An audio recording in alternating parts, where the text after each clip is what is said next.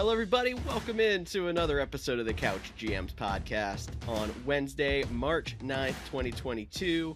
It's good to be back with you, everybody. Here along, joined by Cody Roadcap. Cody, how you doing after our little two-week break? I'm doing great. What a day to come back. We have a lot of news. I'm going to spoil a little bit, but Rodgers is back in Green Bay. Super excited about that one and also excited to kick off season three here at the Couch GMs podcast season three getting going. Obviously, we're still in the off season, but like Cody said, big, big news today. Rodgers staying in Green Bay might not even be the biggest news, which is crazy. We're going to hit all that NFL news and notes. We are going to do some quotes of the week. I know you guys missed that. I did. Uh, we're going to do a little franchise tag review, and we are going to preview free agency with some uh, some of the top free agencies position, maybe some dream fits of where we want to see some guys go for some maximum fantasy value. Uh, make sure you find us on thecouchgms.com and our social media channels for more than you get from this episode. Cody, let's jump into the biggest NFL news. Biggest?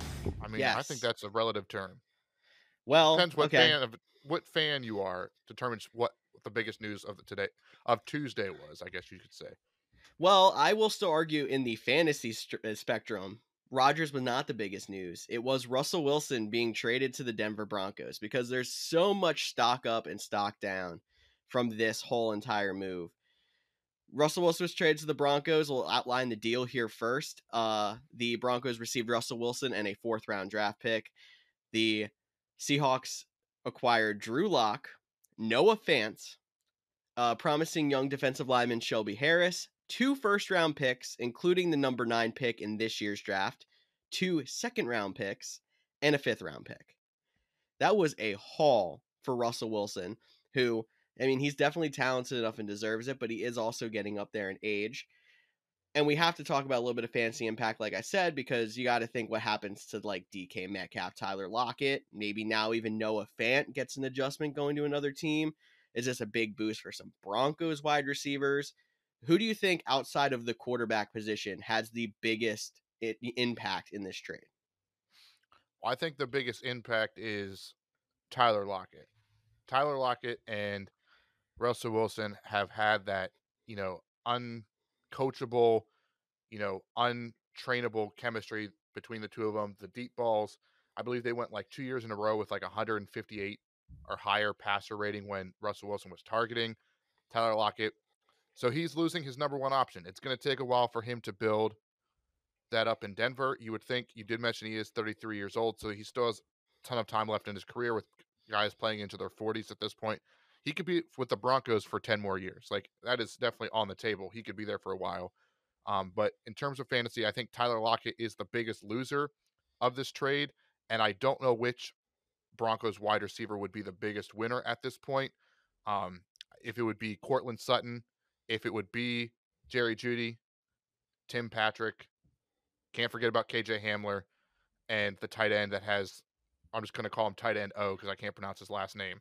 So there's a lot of pass catching options, but which one takes the big step with Russell Wilson is yet to be determined. Definitely. And we can just start calling him Albert O, similar to how they just called Tua Tua. Um, I think that's kind of where the media has come on. So um, I'm pretty sure it's Okwuegbunam, but I think I might be saying it wrong. I don't know. Um, he obviously gets a big boost. Hopefully, he can be a fantasy relevant tight end next year, taking over the Noah Fant role, and Noah Fant finds a way to have success in Seattle. But I honestly, not knowing the Seahawks quarterback position, knowing that the most talented quarterback on their roster right now is Drew Lock, which is all right, but not fantastic. I am I very concerned. Spit that dirty. Geno Smith has played one good game, maybe in his entire career, honestly, I will say. So I would rather have Drew Lock personally, but that's just me. Um, the only person who I'm really feeling like could still be a fantasy relevant guy in Seattle next year, unless something major changes, is DK Metcalf. I think he's the talented guy who I would trust the most in the passing game. I agree with you. Tyler Lockett, I think, is the biggest loser of the entire group. And I'm going to say the biggest winner has to be, I think it's Jerry Jeudy. I think Jerry Jeudy and Russell Wilson are going to build a connection even more than a Courtland Sutton or a Tim Patrick will. I think that's the kind of receiver that you're going to see Russell Wilson gravitate to. He's the young star on the rise as well. Although I think it's a big boost to all three wide receivers in Denver. I can I can definitely see it. There's still something about the fact that they re they locked up Courtland Sutton, they locked up Tim Patrick. I know Jerry Jeudy's only going into year three, so he's not mm-hmm. ready for a new deal yet. But just because of them putting so much assets into the other wide receivers, I am a little bit worried about how much he'll be used. I mean, they still draft him what tenth overall, top twelve, something like that. So he'll definitely st- don't hear what I'm not saying. He'll definitely be involved, but I do think they'll spread the round the ball around. I don't think you know their new head coach is Nathaniel Hackett. He does come from Green Bay. I don't think they'll have you know a Davante Adams s player that sees you know sixty to seventy percent or more of the targets. Like I think it will be well shared. I think they'll try to run the ball through Javonte Williams. They have the pass catchers. It should be a fun offense. Mm-hmm. The big question is I have two questions about this trade that aren't completely fantasy relevant. Okay. Was this trade enough to get them out of finishing third in the division? I think yes, because I've been the person that's arguing that the Broncos are an elite quarterback away from being a playoff team slash potential Super Bowl contender. This puts that there. I think they realize that they have a good, solid young core that's growing, and they were that quarterback away. And now they did sacrifice their future for this, but I don't think they gave away enough pieces. Like Noah Fant, I think is the one that really hurts, but they still have Albert O. They have enough around it that this does get them out of third, at least gets them in the playoffs, maybe even more. Yeah. Well, third can still still make the playoffs. We've it seen could. three teams make it. Um, I actually think Shelby Harris is the big loss. Uh, he was a dominating defensive lineman.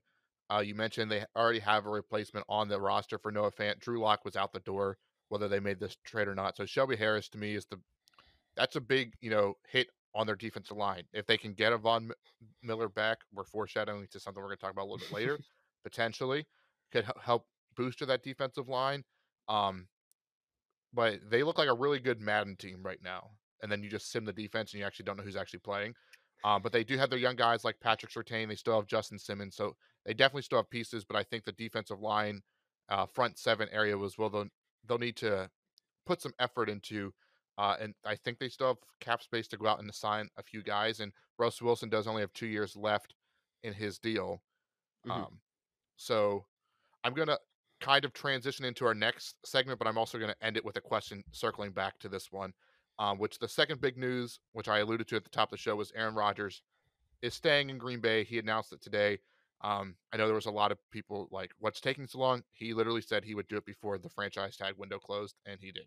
So he stayed true to his word. It wasn't as quick as a lot of people wanted, but he did exactly what he said he was going to do.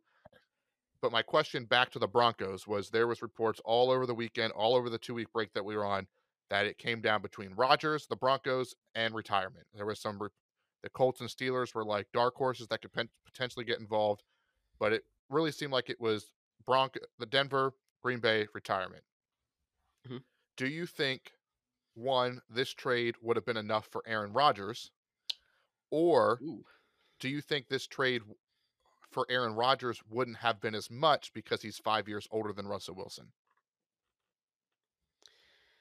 I, for whatever reason, feel like Russell Wilson and Aaron Rodgers' values were very similar despite the age difference. I was one who didn't really want my team to go out and get an Aaron Rodgers, not really because of the talent. Obviously, super talented MVP back to back year quarterback. You just don't know how much longer he's going to be around. He's been bullying retirement for the last two seasons.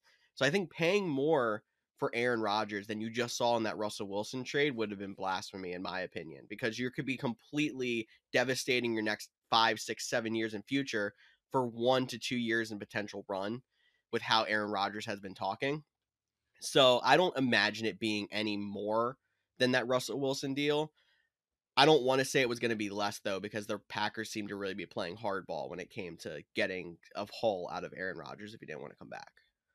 Yeah, I, I tend to I tend to agree with that sentiment. I do think it would have been similar. You know, maybe they added an extra first because you know Rodgers is a three time, four time NFL MVP. Russell Wilson has never received an MVP vote, so there is a little bit of contrast and that so then they could have got a you know an extra first out of it.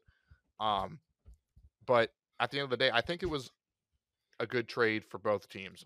Like, Mhm. I don't understand why Pete Carroll is staying in Seattle, like why he doesn't just retire at his age of 70 and going to go through a full rebuild. But hey, he'll put that on his his resume. And the Broncos got their guy, and the Packers fans, we get Aaron Rodgers back. And I will say, as a Packers fan, I talked myself into it's time to move on. It's Jordan Love time. Let's go get the trade that they just got. You know, maybe we would have swapped out a Drew Lock for a different, maybe it'd been Jerry Jeudy instead of an an extra first, and it would have made a lot of sense. You know, let's see what Jordan Love did. But boy, when that news broke that he was back, I was all back into being the obnoxious Packers fan. That's like Aaron Rodgers, the best quarterback in the NFL. Prove me wrong. We're going to the Super Bowl, and I'm ecstatic that Aaron Rodgers is back in Green Bay. I did mention there was the retirement or Denver were possibilities, and it's been, uh, you know, debunked. But there was reports that there was a four-year, two hundred million dollar contract, one hundred fifty-three million guaranteed. Came out from Ian Rapoport, Rodgers himself to have kind of debunked that. I think that might have been the deal that we've heard about. The rumors, you know, Packers are going to make a quarterback marketing offer to him. I think that was the offer. Um, but there has been some rumblings that maybe Rodgers doesn't want that amount of money because he wants to bring his guys back. He might take less to keep Randall Cobb in town. He might take less to keep Marcedes Lewis in town. He might take less to keep Preston Smith in town. We'll have to wait and see for when the official numbers come back. But George, what are your thoughts on the return of Aaron Rodgers? Uh, with how everything was breaking, I was expecting it to go this way. I know you as a Packers fan was trying to like come to terms with Rodgers being gone, but I couldn't see Rodgers going anywhere else. And I think it was actually funny how as soon as the Rodgers staying in Green Bay um, broke, that's when Russell Wilson was traded to the Broncos. Like the Broncos, I think were waiting to see if they could get Rodgers, and then the trigger on Russell Wilson happened afterwards. But I mean, it's the status quo. I don't think there's even too much to actually talk about, except for the fact that you said that that four mil, four year, two hundred million dollar contract was just a rumor, and that actually could help the Packers cap situation if he does take an even more team friendly deal. And that's very possible because Aaron Rodgers, the GM, as we started to call him in these last uh what eight months or so, um, does seem to want to bring back his buddies or bring in people who he thinks are like actual locker room help and not just oh this talent that the GM might be wh- whiffing on. So I could definitely see him taking a lesser deal to try to bring some of those guys or keep some of those guys in house if he thinks that that team that they had there last year is the team that could make the run. Will it work? Time will tell. Um, but that's all I basically have to say. It's pretty much status quo in Green Bay, and we don't have to go through hashtag Rodgers watch for about three months this year hey, you never know. It could always always come back. Um, I will say I do think, you know, don't be surprised though if in a couple weeks it comes out and the contract is pretty close to the four years, two hundred million. Like he did just win back to back MVPs. He deserves to get paid. And I'm definitely a proponent of go make as much money as possible. If he wants to take a little le- less to help some guys stick around, that'd be great. But he has no obligation to do that as a player. As a player, you should be making as much money as you can earn. Um, I know, you know, people will be like, well, Tom Brady took discounts. Well, yes, but he also was married to Gisele, who still makes more money than him. And uh, it's been rumors reported, probably happened that Robert Kraft like really helped invest into TB12 and getting that off the ground. So he wasn't being paid for the team, but he was helping, you know, getting some money into his business, which helped him out in the long run. So there's definitely workarounds for that. So if the contract does come to be out that high, it's still great. No matter what, you know, we can say cap friendly. Well, he has a $46 million cap hit. Any extension will drop that number drastically. They're still about 26 million over the contract. So even getting that number down to 20 will literally put them essentially where they need to be before the news of the franchise tag, which we'll get into in a little bit. Yes, and while we're on contracts, we might as well talk about the one other deal that was made and that was one well, of the, big, big wide receiver. The big deal. Oh, what? There was a small deal. Josh Reynolds did resign for two year deals with the Detroit Lions. Don't want to overlook okay. that, but th- that's not as fantasy relevant or as important as the big deal that you're about to mention. No, I mean he could be the uh, solid number two behind Amon-Ra St. Brown there, but no. The big deal Mike Williams is staying with the LA Chargers. He signed a three year, $60 million contract. $40 million of that is guaranteed. That was one of the biggest wide receivers on the market. He was expected to go make an impact somewhere else, and now he gets to sit as the number two behind Keenan Allen in that explosive offense there in LA. Cody, does this hurt for does this hurt more in like, oh, it really you know weakens the wide receiver market on free agency, or do you think this is the best place for him and we can see more of what we saw in the first half of the season last year?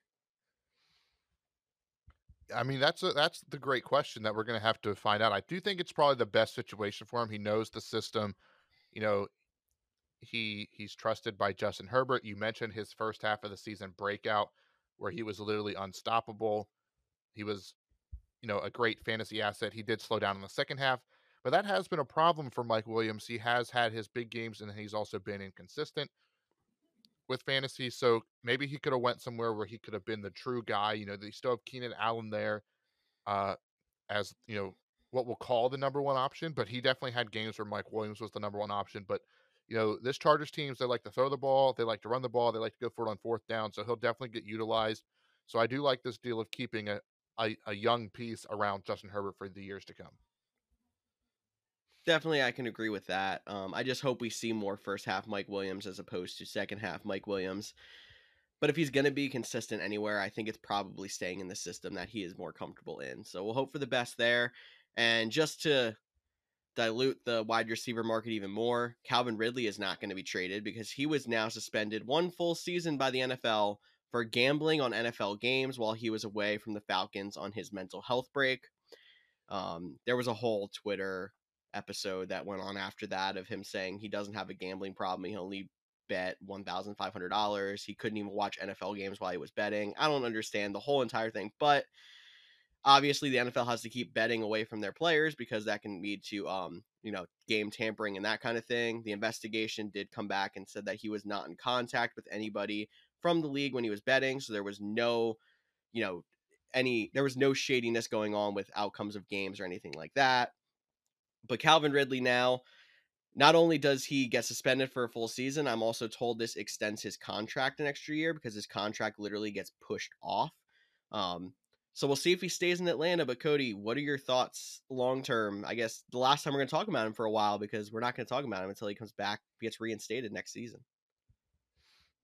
Yeah, well, hopefully, if you're in a dynasty league, you can just put him on the IR because suspended will count for the IR if you're in a salary cap dynasty league, maybe you can drop him during your your free cuts. You know, it, that's a tough one to, to swallow. Like depends on how much value he's worth. Is it worth holding on for a year? Do you cut him and try to sign him in free agency uh, next year? That's definitely um, one that you'd have to watch. But going back to the actual actual actual situation, I do know there's a lot of people that have been like a one year for gambling. I mean, there's been you know domestic violences that have been four case or four weeks or six weeks, and they're definitely a lot worse than gambling. And I do think for one, I'm not trying to discredit that domestic violence is you know a lot worse in terms of you know actions over gambling you know on a few games, but to protect the integrity of the game as the NFL continues to get partnership deals with DraftKings, you know, Hard Rock Casino, the sports book that he used, is the naming rights for the Miami Dolphins. Caesars took over from Mercedes Benz, and they're now the naming rights for the Superdome. Like gambling and the NFL are building this big partnership. It's actually how he got caught. Is they have some sort of connection where if any of their players, his name pops up, it'll flag and get sent to the NFL. Um, it does seem like in the moment, even though everyone knows they're not allowed to gamble, it's in their contracts. They have signs up in the building. They're not allowed to gamble on the team as an NFL player. It does seem like he was a guy that was like away from the games and he was just like, hey, let me try this out. And then forgot about the repercussions. And they came down strong, which they had to, because honestly, if it was a two game suspension, players would just start gambling. They mm-hmm. would, and you could see the outcome of games being thrown or altered. And one of his bets was an 18 parlay. So like that's how you know you're just like messing around. Like if you're a casual g- gambler like myself who like puts in 25 bucks at the beginning of the season and once that's up, I'm up. I'm out like maybe I'll jump in on a promotion or something like that for a big game. but yeah, you th- you, you you know you throw a dollar down. Well, in his case, he threw like seven hundred dollars down on an eight game parlay. To, That's like, his win. one dollar though. Right, exactly. So I definitely see like I understand where people are coming from on like it's like the punishment doesn't seem as or seems more severe than the actual crime or maybe crime is not the right word of the Mm-hmm. action but from a league integrity standpoint which the league has to upheld they had to make an example of this as gambling becomes more prevalent because they have to you know make sure it deters players from doing it and impacting their game. It will be interesting on the same side of that how some you know there was re- rumors earlier this offseason that an owner was willing to give extra money for a coach to intentionally lose games for a higher draft pick. We'll see how they come down on those players um, and it's also worth noting that calvin ridley also bet on the falcons to win when he was even though he wasn't there so it wasn't like he was betting for them to to lose and then he was you know a part of throwing games or anything like that he was betting for them to win it's definitely a weird situation that was com- happened on monday and was completely overshadowed by tuesday Pretty much, yeah. This was like I was expecting this to be the top headline as we were coming into this episode, and then Tuesday the world exploded, and uh this got pushed Biggest all the way the down to what fifth? Yeah, biggest day of the off season. We were gonna come back today anyway, but we picked a great day in advance here. Um, the other big news to talk about because this was the franchise tag deadline day. We have the final franchise tags. I will name them all off, and then Cody, you can go ahead and name who you think is the biggest deal. We had the Cowboys tag tight end Dalton Schultz, the Chiefs offensive tackle Orlando Brown, Bengals tag safety Jessie Bates, the Dolphins tight end Mike Gesicki, Browns tight end David Njoku. So the tight ends getting three tags I thought was very interesting. Um, Jaguars offensive tackle Cam Robinson, and then the news that came out after the Aaron Rodgers news is the Packers tagged wide receiver Davante Adams. Cody, other than Adams, I'm just gonna throw that out there at first because I feel like you're gonna say Adams is the Packers fan. Who is the biggest deal of the franchise tags here?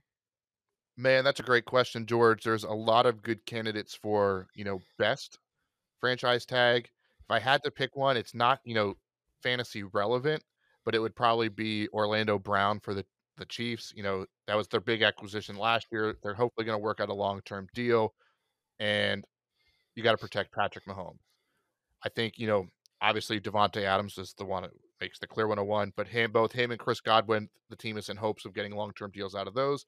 So we'll see how many of these guys end up playing on the franchise tag versus how many of this is just keeping them around until July and they work out a long term deal between now and then. Uh, but the biggest surprise to me, I mean, one is all the tight ends, but definitely David Njoku for the Cleveland Browns. You know, this is a guy that I feel like last year they're talking about possibly trading him or he wanted traded. Now they franchise tagged him. They're expected to still keep um, Austin Hooper, who wouldn't actually save them much money, but is owed like 10 point something on the cap this year. They have the young guy in Harrison Bryant. So this move to keeping all three tight ends is definitely, you know, an interesting one. And it helps no one in fantasy because the Cleveland Browns tight ends will be once again unusable. Man, I just keep thinking that because they have the lack of wide receivers, they're just trying to stack every other offensive position to see if it'll work. Like they're keeping the three tight ends. They have the two really good running backs. Like I don't know what else it could be. I was gonna say him as well as the I really wanted to see him go somewhere else and see if it is the Browns or if it's him. I mean, we saw what happened with OBJ. Maybe there's a chance that uh, Baker Mayfield's holding back David Njoku as well, or the system in general, because he's not getting as many snap, snaps as we wish. We know he's a talented pass catching tight end. Um, but yeah, I think the clear answer, Adams or Godwin, is the biggest uh, tags to stay with their team, but they are hopefully going to sign long term deals. Um, Orlando Brown could be a actually a bigger deal for fantasy than we think because we don't think about offensive linemen, but you know, one of the best offensive tackles in the league, being able to keep Patrick Mahomes upright, which we see like when they were still gelling as an offensive line at the beginning of the season, the Chiefs were struggling. Patrick Mahomes was not the fantasy quarterback we knew him as, as being, but it came back around once they actually started to gel on the offensive line, get their game plan together. And we saw how bad he was, obviously, in the Super Bowl two years ago when he couldn't do anything but run for his life. So that's a bigger deal. than we expected. And the only other thing I want to say with the other tight end with Dalton Schultz is it's amazing how we didn't even think he was going to be a tight end one in this league until he had that chance two years ago with the injury. And now, not only did he take over the Cowboys' main tight end snaps, but he gets a franchise tag. That's a big rise to stardom for Dalton Schultz. And maybe he can be somebody who to who can be one of those most weak starter tight ends coming into next year's fantasy drafts. Yeah, you know, I think Dalton Schultz and Mike Gesicki both fit into the category of guys I expect to play on the franchise tag. Mm-hmm. Dalton Schultz was hit a one year wonder this year. You know, he did, you know, come in for Blake Jarwin and but he wasn't as productive as he was this season. Was it a one year wonder? Does he go back down? Or is he a guy that you can plan for having long term? And Mike Gesicki, he's been up and down as he has shown signs of promise. And so I think these guys are literally going to play it out and try to, you know, have their best season and get big deals. I those would be the two guys I would think be the least likely to get a long term contract out of this situation. Definitely. And then I have one more guy to talk about here who did not get franchise tagged, someone who the league was a buzz thinking he would. And that's the Patriots and cornerback JC Jackson. It seems like every time they get rid of a good cornerback, another top corner in the league seems to pop up in New England. He's just the next one in the group. Are you shocked that he was not franchise tagged? Do you think that he's still going to get a long term deal done, or is he going to walk like every other seemingly, you know, great all pro corner from New England? Look, I, I would say J.C. Jackson. If he doesn't get a deal done, he is far and away the number one option in or in free agency for a team to sign. With the caveat or the asterisk that if you are a young quote unquote star and Bill Belichick doesn't want you, what's that about? Like that, I, I there, just because of how much respect he Bill Belichick has garnered, but at the same time, I think Jason maybe he just priced himself good. You know, maybe they can't spend as much because they spent so much last year in free agency. I heard on the Pat McAfee show they were joking around that because like they don't even know who's going to call plays in New England now that they left. If it's going to be Bill Belichick himself, we know him as a defensive guy, but Bill Belichick might do it. Will Joe Judge call plays? Like there's a lot of turmoil on that offense. So they were like, hey, why don't we, you know, maybe they almost forgot about the defense and forgot about JC Jackson. They're, they're going to, you know, play it out that way. Maybe they come in offensive powerhouse. So We'll have to wait and see. Uh, but hopefully they can work out a long term deal. I think he is definitely a guy, and I think it's a very different situation than Stephon Gilmore because J.C. Jackson is still young. This is his opportunity for his first real contract. Steve Stephon Gilmore, he they were traded, but they signed him as his second contract. He played there for years, and then they traded him when he wanted his third contract. So definitely an interesting situation. And another situation I think is interesting a guy that didn't get it, which is kind of surprising, was the Titans didn't tag Harold Landry, their pass rusher, outside linebacker. Again, not a lot of fantasy value um, unless you're doing IDP. I don't know if that's because they signed Bud Dupree to a pretty big deal last year, but Landry has been a dominant force on that team. He's only going to be 25 this offseason. So that is definitely a young pass rusher, another big name. They're, and they're hopeful to get a long term deal done. So I'm surprised they didn't take the, the approach of tag and try to sign later, but they didn't. So two defensive stars could be hitting the free agent market. Something to keep an eye on for those IDP leagues or anyone who's just a fan of the NFL in general, not just fantasy. But we have a couple of things to hit really quick that we missed in the last two weeks. I'll just kind of go rapid fire and we can go in depth if we feel. So feel free to cut me off, Code, if you want to. Uh, we talked a little bit um, in our last episode about Kyler Murray's Instagram being completely uh, wiped of Cardinals pictures. They are now back. Um, apparently, they were just hidden. Maybe their relationship is starting to get better. Uh, the NFL Combine happened this past week, and it was the fastest ever. There were 31 players who ran sub 4 4 or faster, or sub 4 4 40 times. Now, there's a lot of argument on if 40 times actually mean a good player, especially at the wide receiver position, because there's a lot of fast players who just did not pan out. But still, athletes are getting faster and stronger at the same time. It is insane to watch as a fan and someone who is sitting on the couch instead of out there running 40s myself. uh, the Cowboys had some big moves here. They are expected to release Amari Cooper before the start of the new league year. That's obviously getting close, and that's something that we will keep an eye on for everybody there. Also, their defensive end, Demarcus Lawrence, refused a pay cut. He may be cut as well as a cap casualty because they are trying to free space. They did also, though, uh, come to a contract re adjustment with Dak Prescott to try to fill in that cap void. So we'll see what happens with the Cowboys. And then finally, the Bills did grant wide receiver Cole Beasley permission to seek a trade. That could be a big shakeup in that Bills wide receiver room. Maybe we're going to see some guys who we were uh, hinting at last year that could have breakouts Gabriel having Davis. breakouts this year. Yep, Gabriel Davis. Wanted to see if you knew I was talking about. I knew you would. But anyway, Cody, if there's nothing else to add, why don't we jump into my favorite segment, quotes of the week.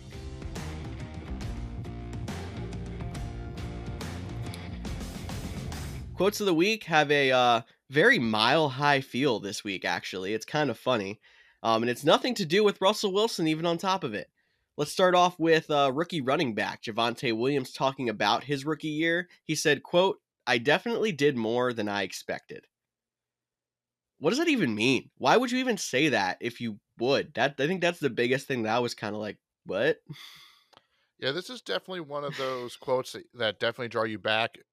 Um, and I'll be honest, we definitely did this quote based off of the article titled. I didn't read the full article.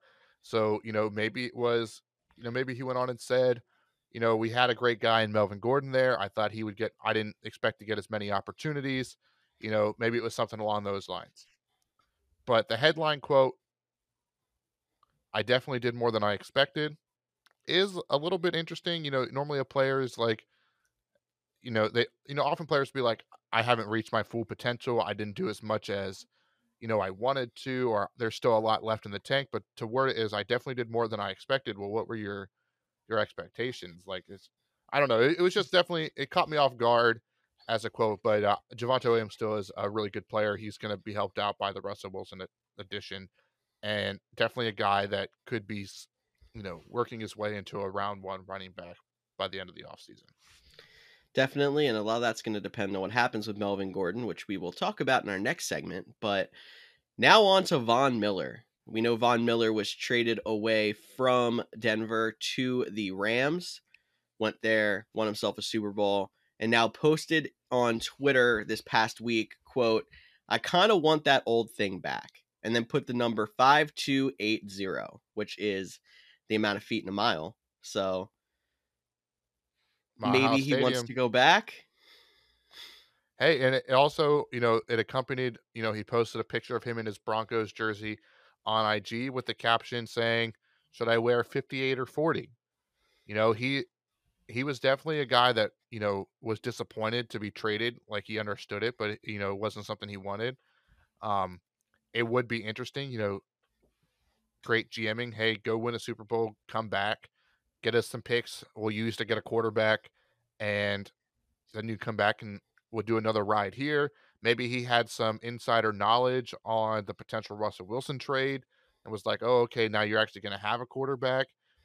I, I, I, my instinct was because there was a lot of the rumors going around about Rodgers to Denver that that was kind of like his pitch, like, "Hey, if you come to Denver, I'll be back." Like, you know, there was a lot of speculation there, and I still think it'll be interesting. It could just be him helping garner his market. You know, he's one of the top guys. He's still, you know, demand, you know, 15 plus million dollars a year on the, the market.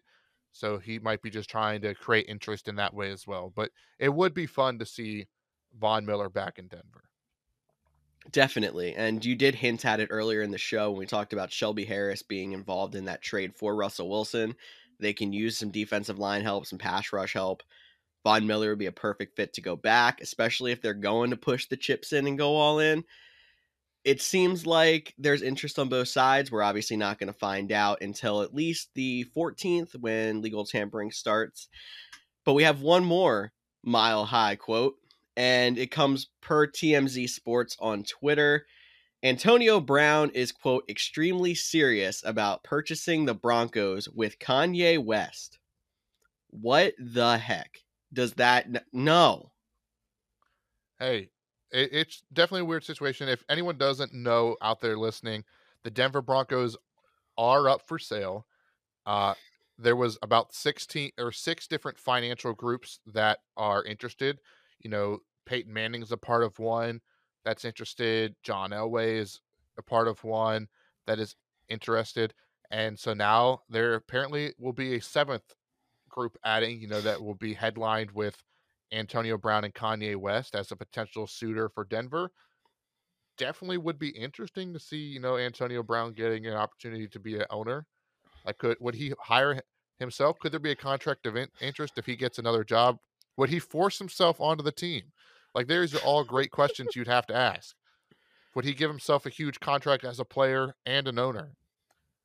I th- I think it's more of just you know him you know him just talking. I don't actually think this will actually come to fruition, but you know just think about in that the back of your mind that there is a there it's not a zero percent chance that Antonio Brown could become of an ownership group for the Denver Broncos.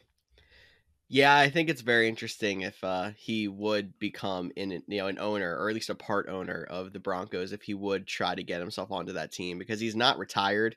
I don't think he's going to get signed anywhere after all the shenanigans, but it's like there's owner and owner athletes in other sports. I think the most common one would have to be NASCAR. There's plenty of people who are part owners of a of a NASCAR team and also drive for that team. I know that there's coach owners in other sports elsewhere, but I don't know if that dynamic quite fits in the NFL, and it at least raises the question of what would happen. But I think it's a much I, I, I don't even know if I want to say that there's a better chance of him being in an ownership group that owns the Broncos or coming back to play again. Like I think both are fairly low odds, and I don't know which one's more likely.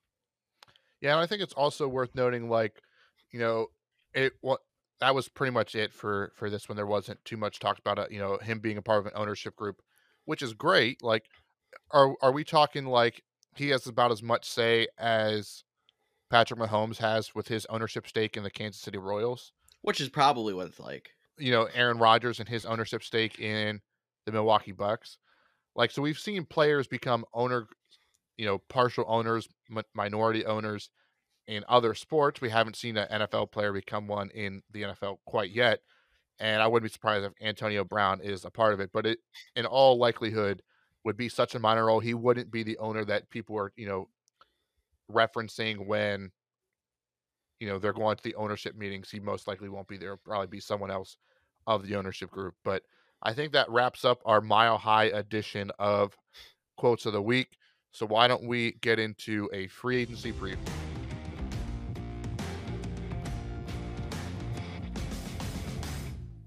Yes, Cody, why don't we jump in and look at some free agency? Um, I think it's good to start this segment off by saying that the teams do have until the 16th of this month to re-sign their players. Uh, the legal tampering period for free agents to talk to teams outside of their own is the 14th. So some things can change before legal tampering and the actual new league year and the chance to sign starts. But we're going to talk about free agents as of this moment. And we're going to go through each position, kind of give some tops at each position, and kind of talk about where we would like players to go so I think I'm going to start off with the quarterback position here. The top three we have on our list are Mitch Trubisky, Marcus Mariota, and Jameis Winston. I'm going to start off with Mitch Trubisky here because I think he does have a good chance of being a top 32 quarterback in the league. I know there was a lot of bad taste in mouths from people after the whole Bears thing, but I think if this last year taught us anything, Matt Nagy was not doing him any favors and he is really not the worst thing that we've seen out there. I would not be surprised if a team like Washington went out and got someone like Mitch Trubisky to use as even as a stopgap quarterback until someone else came up or we had a better quarterback draft class.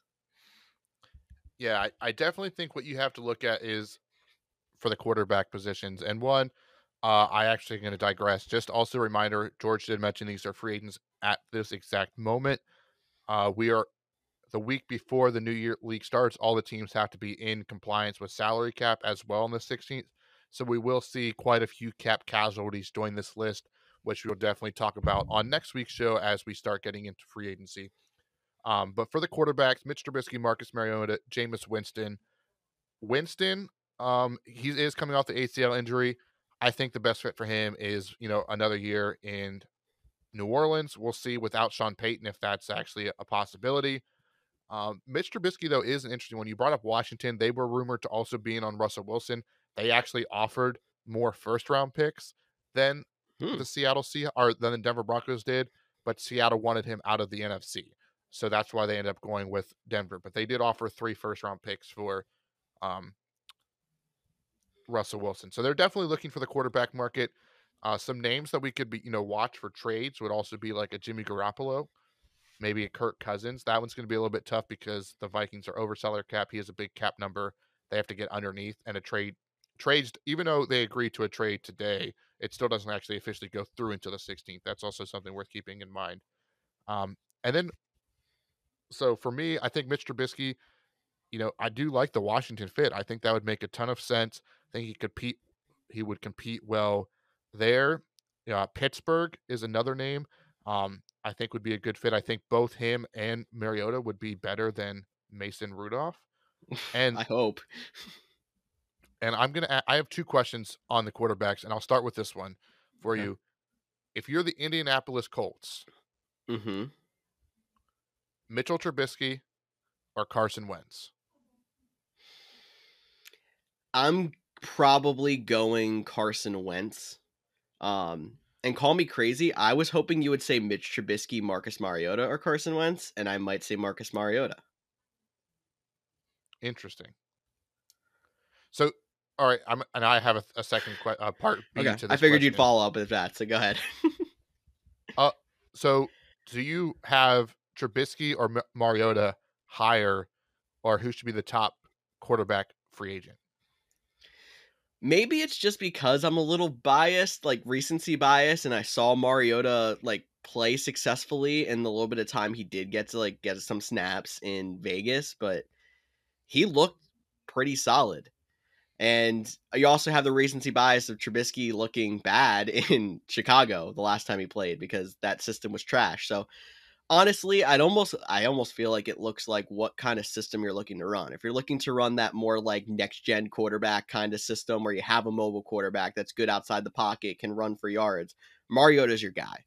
If you're looking for a more traditional pocket passer that can break the pocket when he needs to, I think that's more the Trubisky kind of status. Um, I personally would rather have Mariota, but I would not argue with teams who would say Trubisky's better. I can understand that. And then my a- a- actual other question was another name that it is going to get talked about now. I don't even think he's on the trading block unless somebody offers something pretty high, mm-hmm. but that would be Jordan Love. Aaron Rodgers, obviously, we, we've talked about it a lot. He is coming back to Green Bay. Jordan Love will be going into year three, but is still only 23. That is, as he's a few months older than potential first round pick Kenny Pickett.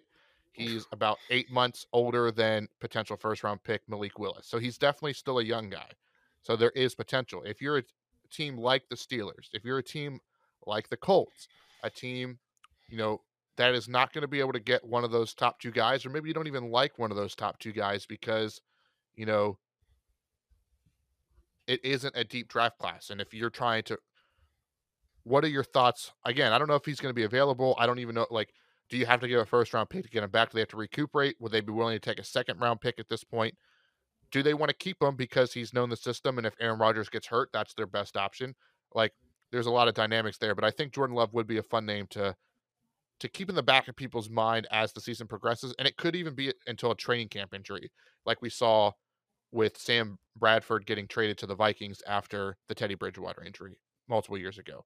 It could be something like that. But again, there's not a lot of great quarterback options, but there's also not a ton of teams. There's a ton of teams that need quarterbacks, but there's not a ton of teams that I think any of these guys move the needle enough to go out and make splash plays for. Yeah, no, I think the two biggest teams that I'm taking a look at when it comes to the quarterback market, um, well, I, I guess three because I think Washington's definitely in the market for somebody, um, but New Orleans because they're potentially losing Jameis Winston. I'm not convinced Taysom Hill's the answer. I don't know if they are. Obviously, he has a big contract if he plays quarterback, not as big if he doesn't play quarterback, but it's still a lot of money.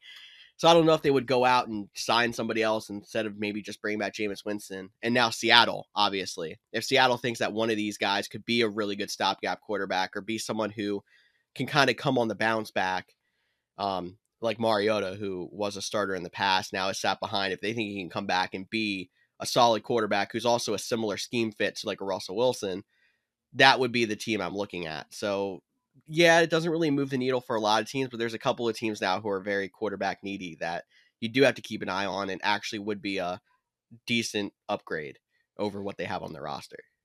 Yeah, and I think you could add Carolina in that mix too. It doesn't seem like they, if they can help it, they'd rather move on from Sam Darnold. Um, but again, how much different is Jameis Winston compared to Sam Darnold? He looked better last year in times, but Sam Darnold looked good at times too. So quarterback is definitely an inter- inter- interesting situation. And like I mentioned, there's not a true guy. You know, if Marcus Mariota goes to the Washington football team, it's not like that's going to make me pick, you know, Terry McLaurin any higher or think we're going to have a huge breakout for second year player Dyami Brown. Like, there's not a lot of guys, you know. And again, I don't think there's much difference between Trubisky and Carson Wentz on how I view like a Michael Pittman either. So quarterbacks don't really move the needles, but running back, I would probably say is the deepest position, probably because it's the most, it's one of the most under, not undervalued, but non-important position. I don't even know if underpaid is the right word. It's just because they're almost becoming a dime a dozen. Like you can find a good running back in mm-hmm. round five. You know, he can play for two years. We're seeing so many committees now, so you're not seeing guys get huge contracts. Literally, the Cowboys are cutting a bunch of people because they gave all that money to Zeke. The Panthers are taking calls for Christian McCaffrey because of his big contract. They all start to, you know, have big cap numbers starting this year. But the free agent running backs are Melvin Gordon, or I shouldn't say this is not the list of all of them, but the you know our top guys available would be Melvin Gordon, Leonard Fournette, Cordarrelle Patterson, James Conner, Chase Edmonds, Ronald Jones, Sony Michel, David Johnson, Marlon Mack, Raheem Mostert, Rashad Penny, and J.D. McKissic and George I hate you for not putting. You just put Edmonds, and I had I was like, who, who is that?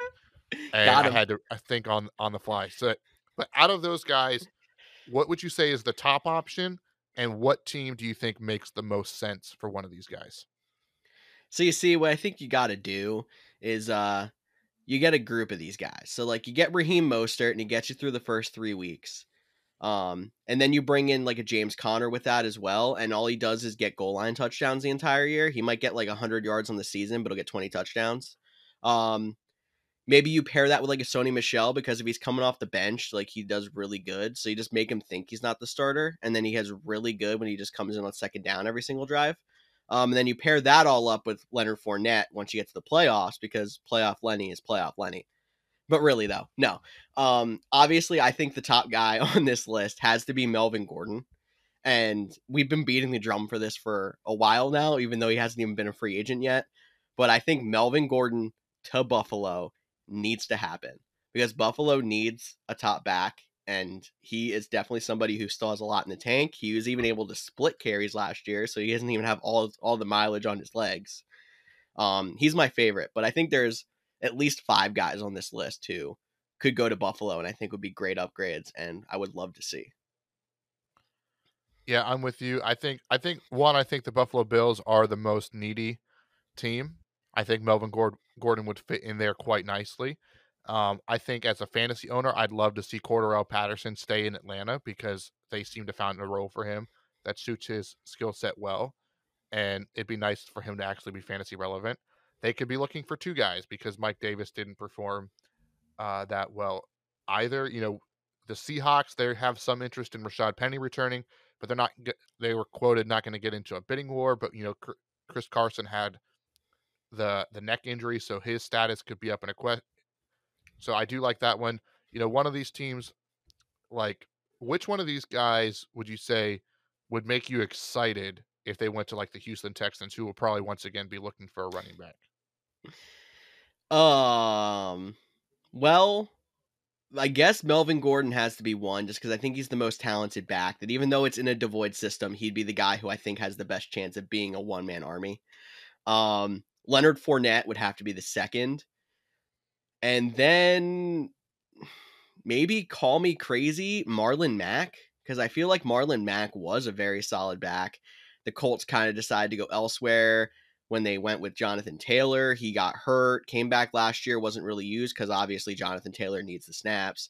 I still think he's got a lot of value and could be a solid starting running back. So I think those would be the three that would get me the most excited. But just putting on that Texans uniform makes me significantly less excited about any of these running backs. That is definitely understandable. Some other guys, like they might be in some rotations that I would like to see. One, I think, you know, Melvin Gordon to the Bills is like for a fantasy is like the dream for me. I think mm-hmm. Leonard Fournette going to Miami. You know Ooh, how much I loved Myles Gaskin last year. I think that would be a good fit for him. He'll get to stay, you know, in South. He'll get to stay in Florida where he's, you know, he's blossomed pretty well. Um, I think which I I did like. I don't know if you did this intentionally, but when you like paired them, you mentioned two guys, uh, and that was James Conner and Raheem Mostert. Mm-hmm. Because they're losing out on Chase Edmonds and James Conner, I expect one of those guys to be back, and I tend to think it'll be James Conner in Arizona. But I do think if they could get like a Raheem Mostert to be his complement, I think that would be fun for that offense. You know, a pass catcher, a speedster. Again, he's coming off another significant injury, so we'll have to see what his medicals clear out to be. So you and you can't fully trust Raheem Mostert, but I do like. I think James Conner makes a ton of sense back. Um, to Arizona. But those are like the the key guys. But what are some? And my last question is: Is there any of these guys that you think would fit, you know, right in as a number two? Like you know, maybe Sony Michel back to the Rams, even though that's kind of a, but like you know, a number two option, um, that might fit into a team or complement to a, guy starter. Um, Raheem Mostert was going to be one of those guys I was going to say because I think you either have to pair him with a big bodied back like a James Conner. I do like the James Conner Raheem Mostert mix that you did mention there. I think that'd be great for Mostert to get some of the carries off of his workload, hopefully keep him healthier, and then Conner can just take all the big blows. Um, and then obviously, I think the other two that would be great compliments would have to be Cordarrelle Patterson or J.D. McKissic, generally because they are traditional pass catching backs.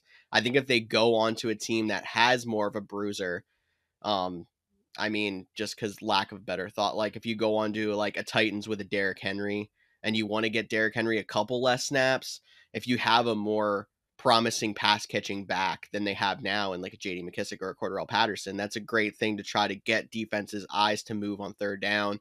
Um, or with a Jonathan Taylor or anything like that.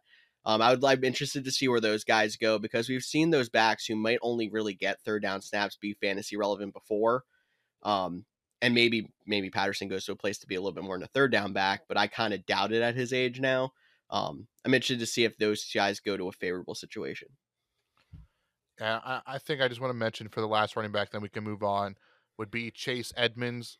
Um, I think he could find a nice spot being complement. You know, whether again the Vikings want to take a swing and you know back him up to Dalvin Cook. You know, maybe a secondary option. You know, maybe the Panthers do trade Christian McCaffrey and get a guy like Chase Edmonds, a little bit younger, has a similar skill set. He's not as explosive. He's a little bit more power than a, Christian McCaffrey could be a, a, fun suit there. So I think Chase Edmonds might be a guy that can fit into literally any system. Um, but I don't think I think we've seen now he de- he isn't the guy that you can make the lead back. But even a guy like Tennessee, you know, he would fit in nicely for the uh, behind Derrick Henry, a guy who has some pass catching ability. Uh, so Chase Edmonds is another name to watch. But again, a lot of these guys will probably go unsigned until we start seeing injuries because we'll draft some rookies. You know, they are not going to want to have to spend the money on these free agent running backs. So unfortunately, like we might have seen Marlon Mack play his last snaps in the NFL, or you might, you know, get, um, you know, something that we did mention that we should have probably in the the news recap was the COVID rules have been, you know, lifted for all the NFL teams as we head into next season. And it wasn't in the I'm I know I'm going off on a tangent here, but it wasn't in the actual report when I read that. But stuff like veterans on the practice squad, practice squad protections, unlimited IR rules. Like are those things that were now gone because all the COVID stuff has been essentially eliminated? So like if that's the case, like Marlon Mack might have been a practice squad guy if we had those kind of rules again. But in the, if they don't bring that kind of stuff back, which I hope they do. Like that made a ton of sense. It was a lot more fun mm-hmm. that way. Help with roster building. So I hope they negotiate that with the NFLPA to keep that the same. Um, but some of the JD McKissic's another guy. Like he's had some experiences, but like you can get a pass catching running back in the draft for less. So some of these sure. guys, unfortunately, might have played their last snaps, even though they're on the list of top running back free agents. That's true. Um, but it is a deep class, and I think it was last year. I know I was banging the table for a lot of guys last year, and it didn't work out the way that we expected. So we'll have to keep an eye on it. But the wide receiver position does not seem as favorable. But there's some guys on here I think that could still be some difference makers. Uh, a couple guys we have in our tops. We have Allen Robinson, Jamison Crowder, T.Y. Hilton, AJ Green, Odell Beckham Jr., Christian Kirk, DJ Chark, Michael Gallup, Marquez Valdes Scantling, Juju Smith Schuster, Will Fuller, and Cody put on the list just for me Byron Pringle. Uh, even though Byron Pringle is probably not the, the biggest name on this free agent market. But um, I think it's good to start with um, guys who might resign. Odell Beckham Jr. is in serious contract talks with the Rams. He might actually fall off of this list before the start of the new league year. Juju Smith Schuster was also reportedly offered a long term contract by the Steelers. He might be someone who falls off this list as well. So that'd be two big names off, but there's still a lot of. Oh, sorry, I missed Michael Gallup as well. Um, especially with the news that um, you could be seeing Amari Cooper getting cut before the start of the new league year. They are expecting to re-sign Michael Gallup to fill that void. Sorry, I missed that one, but there's still a lot of other guys on this list that could be very interesting. And I just want to start off with Allen Robinson.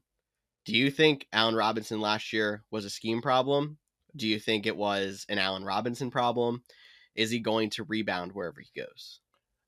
That is probably the question of the offseason for both fantasy and the player because we've seen Allen Robinson dominate with Blake Bortles. We saw him dominate with Mitchell Trubisky was it injuries that just caught up to him this year? Did he try to play through it too much? You know, he was sidelined for a few weeks. Are we, you know, do we put too much credit into Justin Fields in his rookie year? I do think Allen Robinson is still a talented wide receiver, and I do think he will find. He, I'm not saying he's not going to find himself on another team.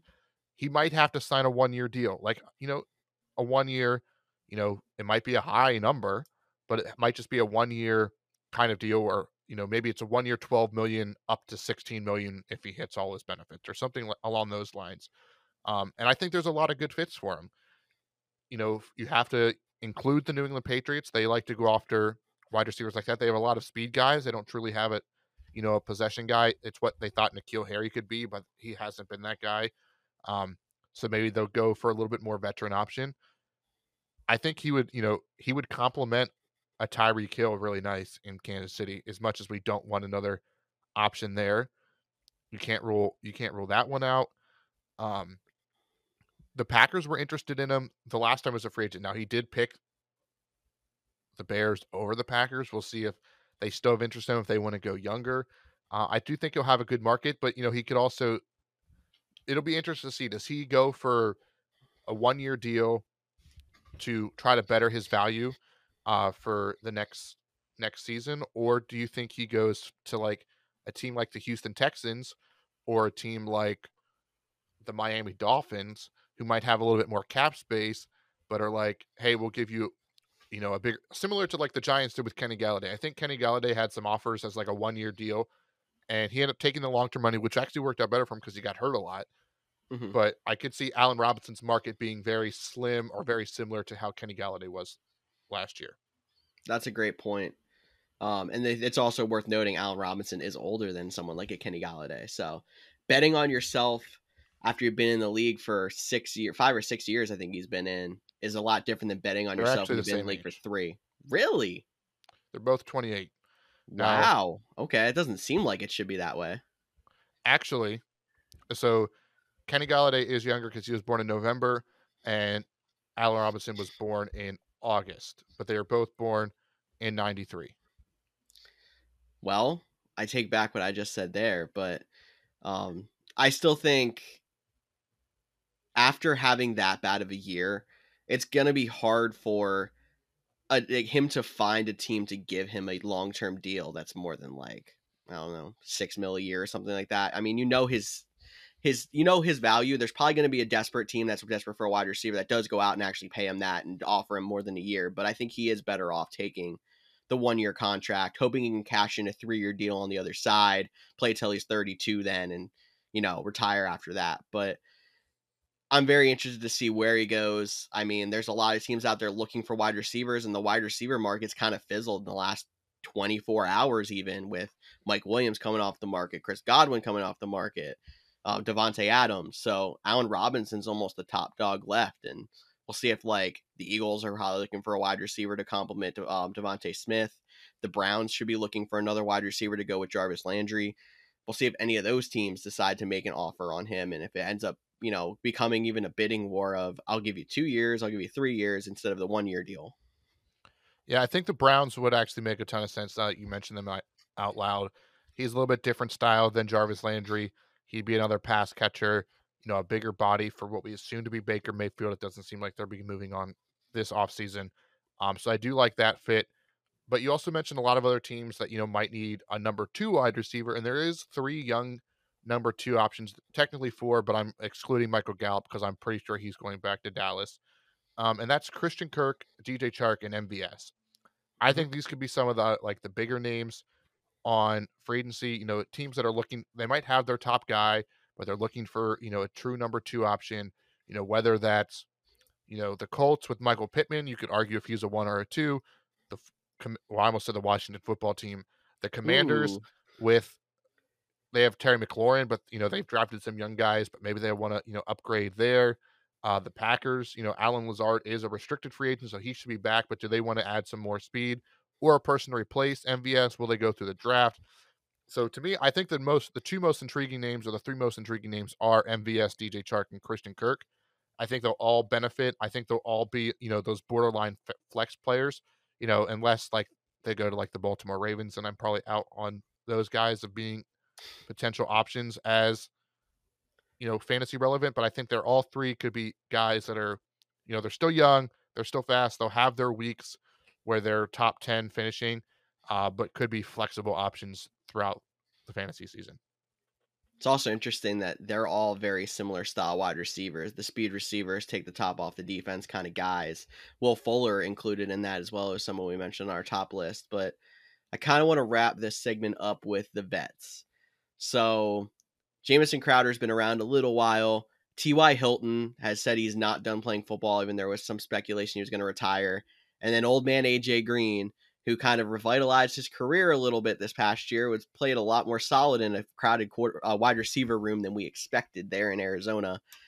Is there anywhere you think that would rather go for an aging wide receiver as kind of their complement, uh, wide receiver two, three, instead of trying to go for one of the young guns?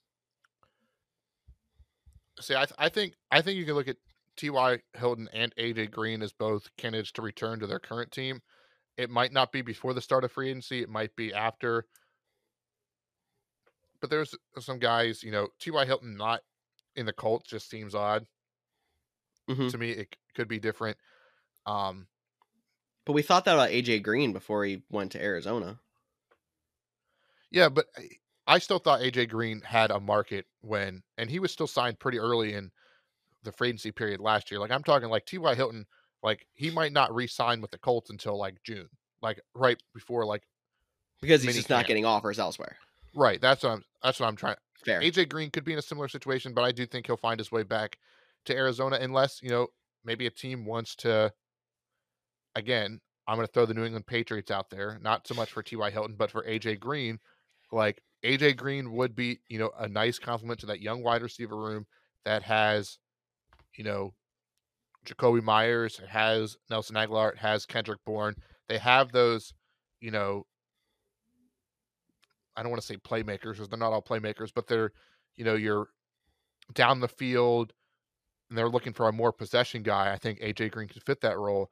But I do think AJ Green is in his point where he's going to want to go to a quote unquote contender. So that's why I think Arizona has potential. Um, you know, if for some reason OBJ falls through, like you could probably you might see one of those guys. But no, I don't even think that the Rams might be interested because they still have Van Jefferson, Robert Woods, and Cooper mm-hmm. Kupp. Like I think that makes a ton of sense. So I don't think there's going to be a lot of markets for the vets, especially because this year's draft, there's no true number one wide receiver, in my opinion, in this year's draft. There's no Ja'Marr Chase in this draft. There's no CeeDee Lamb in this draft, but there is a lot of guys that have potential to break out. And, you know, one of them will probably end up being a true number one. But, you know, we're looking at a lot of guys. I'm going to compare them to like Brandon Aiyuk. Not so much, not everyone is like a Brandon Aiyuk play, like height and speed, like, but, you know, his rookie season, he showed flashes that he could potentially be, you know, a quality number two, potential number one wide receiver. And I think we'll see a lot of these guys, and there's a lot of fast guys that might not be, you know, might replace like get a young T.Y. Hilton that can take off, you know, take a ball 70 yards to the house, which he probably can't do as much anymore in the third or fourth round because there is so much speed in this draft. So definitely interesting. The wide receivers, it's not a great year to need a wide receiver. There's not a lot of options. Um, I think Amari Cooper, if he gets cut though, that is like the clear cut number one like wide mm-hmm. receiver mm-hmm. option. I think even teams we're not talking about, like your Philadelphia Eagles, like I don't think they're going to be in on Allen Robinson. Like they might take a swing at a guy like a DJ Chark or a Christian Kirk or you know an MVS or one of those guys that are still younger, you know, to come in with a Quez Watkins and a you know and a DeVonta Smith. But if a guy like Amari Cooper hits the market, like I think that puts them right in the category. I think mm-hmm. it'll put you know, heck, I think there'll be at least ten teams trying to vie for Amari Cooper if he hits the list. So that's going to be the big domino to fall. And if any of these other receivers on teams end up getting cut that might not have played or might not have or might be surprising cuts because of the cat cat cat wow cap situation. Like Adam Thielen, that's another name to watch. Like he could become available because of the Vikings salary cap situation. It's a, a long shot at this point, but he is another name that could be, you know, available next week that we're not seeing at this moment. That's true. And there's one more thing. I'm going to kind of transition us into tight end with this question as well because we have to keep moving. But there one thing we're not really looking at is there's a lot of Arizona Cardinals on this list. AJ Green and Christian Kirk are two we talked about. In the tight end position, Zach Ertz and Maxx Williams are both free agents. They were both Cardinals. So they they're gonna I feel like they have to be on the market for somebody, whether it's re-signing some of their guys or going out and get somebody else. Cause like they're almost devoid like void at the positions of pass catchers behind DeAndre Hopkins now. I mean, they do have Rondale Moore, who was their stud uh, second round pick last year, and he is probably definitely going to be more involved now with that AJ Green and or Christian Kirk. But you would think they'd be on the market for somebody. So do you think it's a one or the other with them? Um, like they would either get AJ Green or Christian Kirk back. Do you think that they have a they would go for neither? Like, what do you think? But that comes to like them losing so many pass catchers. Yeah, that's that's a great question to see how you know that will play out. Like, I think though, you know, I think they're going to try to bring a guy like you know Zach Ertz back. He fit well with that team. You know, they he became a dominant tight end again. Like, I do think they'll try to bring him back. They'll they should have the cap space, and I believe also he's either a free agent or they allowed are allowing him to seek a trade, and that's Andy Isabella. So like there's they're losing or potentially a lot of turnover. The running backs too, you know, Chris Chase Edmonds, James Conner. Like there, this could be a completely different Cardinals offense than what we saw in 2020. So definitely something worth. I think Zach Ertz is going to be the, the name that they're going to try to get back the most on this list. We could see, you know, I wouldn't again. That's a team that you wouldn't think about but if Amari Cooper becomes available, they could slide right in there and say, hey, let's pair Amari Cooper, DeAndre Hopkins, have Rondale Moore in the slot. We'll re sign James Carter and Zach Ertz, and we're cooking with fire. Um, Zach Ertz, I do think will be an interesting name. Like if he isn't back in Arizona and the Colts are in need of a tight end, does he does he go reunite with his buddy Carson Wentz in Indianapolis? I think that could be an interesting fit there. He has the, you know, the Zach Reich or Frank Reich. Frank Reich. Frank Reich connection. Zach Ertz is the player. I am all over the place. See, two weeks was bad for me because I'm just now the stumbling, bumbling, uh-huh. mumbling podcast host that doesn't know what he's talking about. But outside of Zach Ertz, like Jimmy Graham, don't care. Yeah, he'll catch a few touchdowns, but he's out of Rob Gronkowski. Again, he's very similar. Like I think he still has, he's definitely has more talent left than Jimmy Graham. But without Tom Brady, what are you really really getting. Kyle Rudolph, he's up there in age. Robert Tonyan, yeah, you could sign him, but he's probably starting the season on PUP because he tore his ACL. Maxx Williams had that nasty leg injury. So the two names, uh, OJ Howard, Evan Engram, young tight ends that we thought were budding stars that I think a change of scenery will do great for them. So those are the two most interesting names. I know the Titans need a tight end. I know Tyler was a huge fan of OJ Howard. He wanted to draft him number five over Corey Davis. Maybe he'll get his wish and get OJ Howard in Tennessee. I think that would be a lot of fun. Evan Engram could be, you know, another option for the Tennessee Titans. I think the Colts, you know, they still have Mo Alie-Cox, but Jack Jack Doyle did retire this past week, so they could be in the market. Green Bay, are they going to bring back Robert Tonyan? Will they want to go after a guy like Evan Engram instead because he can play all, you know, play all the games? Or we're not expecting Robert Tonyan, or do you bring him back and just know after six weeks you have a guy that has been successful in your season? What are these guys going to cost? You know, honestly, Robert Tonyan should cost the most, but because of his, his injury, he might have to take a one year deal and, you know, ball out to get his big guy. Losing three tight ends to the franchise tag was definitely killer for all those teams looking for a tight end.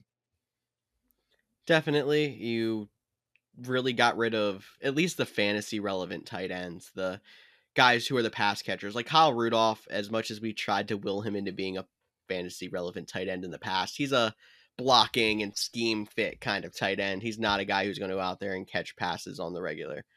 Um, but yeah, it's I'm interested to see, especially what happens with like Robert Tonyan because he is the young star who ate up all those touchdowns two years ago and then all of a sudden kind of fell off the radar. If Gronk is going to go back, and if Gronk almost has his choice of where he wants to go because of the name, like they said he like he said he wants to play with Joe Burrow, maybe that ends up happening. You don't really know. But I'm with you. We've been on the free OJ Howard train for a while. I'm hoping that he goes to somewhere and actually gets to be fantasy relevant. And Evan Engram, I almost feel like I'm off on him now because of how much he's struggled. But there's no doubting that he is a very talented tight end who should perform better if he ends up in a better situation. It just depends on how good. Okay, what you got? Your favorite team, Chargers. Replace Jared Cook I like Donald Parham. The he's an exclusive right free agent, so he's guaranteed to be back essentially. Uh, but I mm-hmm. think you know an explosive tight end, pair him with a young quarterback. Let's see what he can do in that system. You know, he doesn't have. He's going to be option essentially. Like you can argue number four or five, whether because you know Mike Williams, Keenan Allen, Austin Ekeler out of the backfield. Those are their top three pass catching options. You'll still have Jalen Guyton. I believe he's not a free agent. If he is, I apologize. But Josh Palmer, the rookie, will replace it if not. So like he he'll go to a, a place where he gets flourish in the tight end role, but that he won't have the pressure to succeed, which I think he had uh, the last couple years in New York. Wow, I can't even. Again, we got to wrap this up. I'm getting so brain confused of where we're talking about. But yeah, Evan Engram to the Chargers, pair him with Justin Herbert. That's a lot better option than playing with Daniel Jones. The only other place I'm really interested to see what happens at tight end because we've seen dominant tight ends there in the past is New Orleans. If they decide to go out and grab somebody, I'm getting on the Adam um, Trautman train again. You're getting on the Adam Trautman train again. I think we'll see who the quarterback oh. is. yeah, obviously. I mean, it could end up being they sign, you know, Evan Engram or, or OJ Howard, and that's exciting. But if they don't have a quarterback, it's not going to make a difference. But they've talked about the want to get pass catchers around um, any quarterback or uh yeah if in that system. So we'll see what happens there if they decide to go with a tight end or stick with adam Trautman. but yeah cody i think that wraps up everything we have to say about free agents. So you can For sure. get your stumbling I, here into the outro. Yeah stumbling bumbling mumbling podcast host uh but you know it was so much fun to be back. I know again we went a little long. We are going to keep these episodes a little bit shorter as we go out through the off season, but we were not expecting such the the news dump on Tuesday, the March eighth. So, but as always, uh, thanks for listening. Uh, we'd love to get you involved. You know, ideas. Let us hear. You know, things you want to see from us this upcoming season. Things that'll help you. Things that'll benefit you. Uh, you know, if you're a you know a fan of free agency in the draft, I know Tyler who couldn't be here with us, so most likely be here every other uh, week. Just that's how his work schedule unfortunately has fallen uh, throughout the off season.